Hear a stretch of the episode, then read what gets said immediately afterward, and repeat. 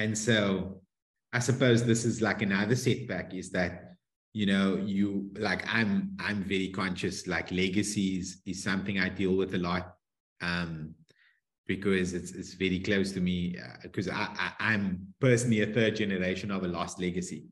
Um so for me you know building a legacy is is a very big priority for me but at the same time like in entrepreneurship nothing happens in a straight line.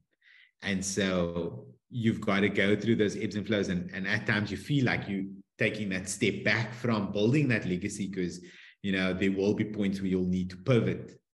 And then it kind of feels like you have to build everything up again right? Yeah. And so uh, a lot of times i kind of say you know your mindset's really important because you know action and sheer brute force is important to get results but it can only take you so far. And mm-hmm. at some point, you have to realize that, you know, those that work within minds far exceed those that, you know, do things through sheer, sheer brute force. Mm-hmm. Um, because it will only just take you so far.